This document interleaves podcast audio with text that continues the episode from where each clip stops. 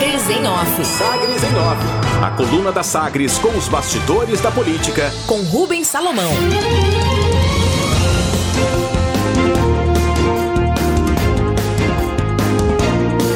Jair Bolsonaro alega que não existe tipificação de fake news na Justiça Eleitoral.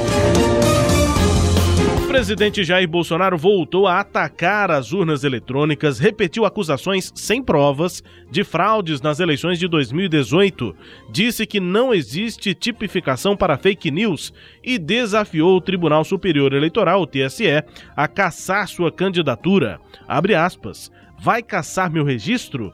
Duvido que tenha coragem de caçar meu registro. Não estou desafiando ninguém, mas duvido que tenha coragem de caçar.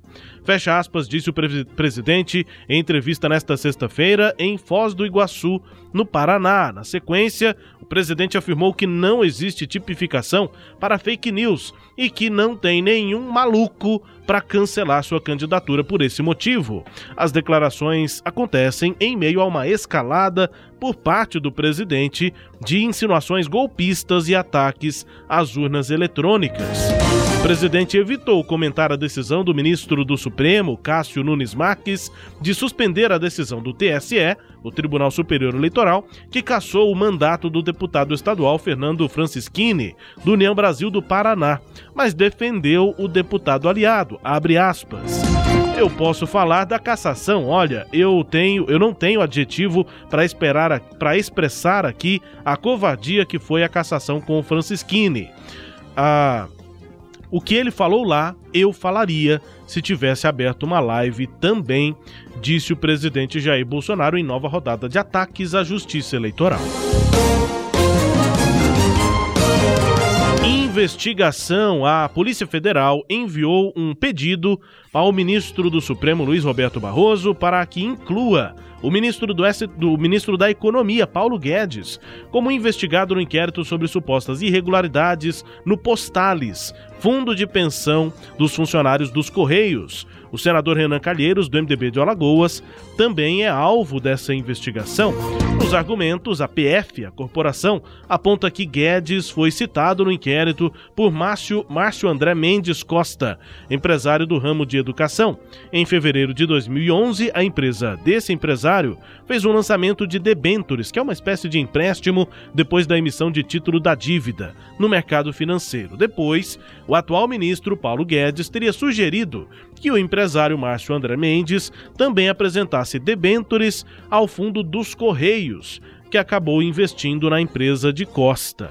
E aí houve essa troca, aparentemente irregularidades que agora a Polícia Federal quer investigar, mas para isso precisa de autorização do Supremo Tribunal Federal por envolver um ministro, no caso, o ministro de Economia, Paulo Guedes.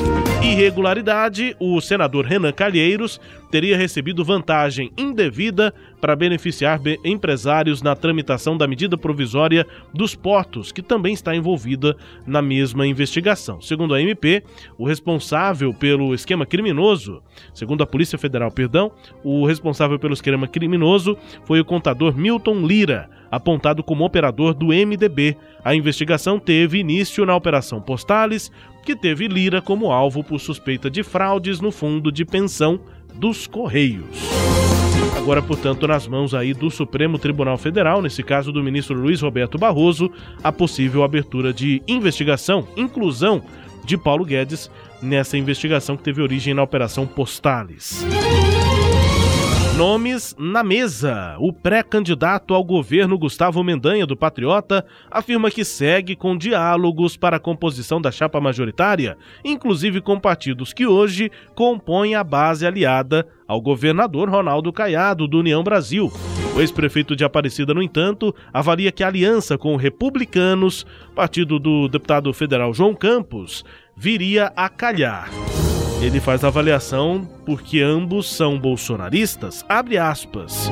O João também apoia o presidente Bolsonaro. Seria interessante uma junção agora.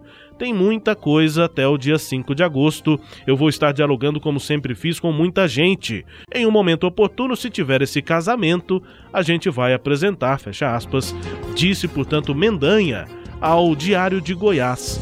Citados, questionados sobre as conversas também com outros pré-candidatos ao Senado, Gustavo cita o ex-deputado federal Alexandre Baldi, do Progressistas, e o presidente da Assembleia Legislativa, Lissau Vieira, do PSD.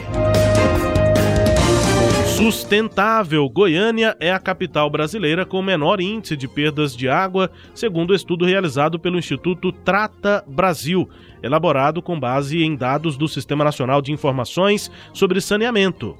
O levantamento é referente ao ano de 2020. Goiás é o estado que menos perde água na distribuição em todo o país, com 27% de perdas. Aqui em Goiânia, o índice é menor, é de 18% de perdas. E aí, façamos aqui comparações. O Instituto classifica Goiânia em padrões de excelência e aponta que a perda de água na distribuição aqui na capital é menor do que a de cidades da Europa e da Ásia.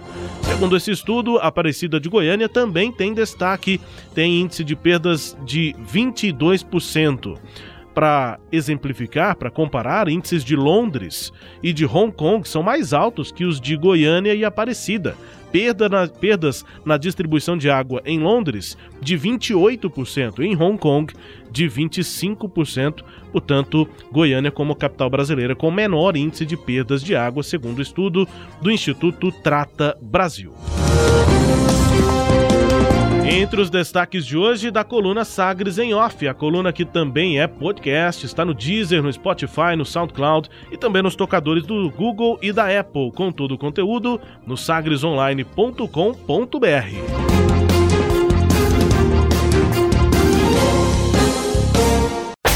Sagres em Off. Sagres em Off. A coluna multimídia. Acompanhe ao longo do dia as atualizações no www.sagresonline.com.br. Sagres em Off.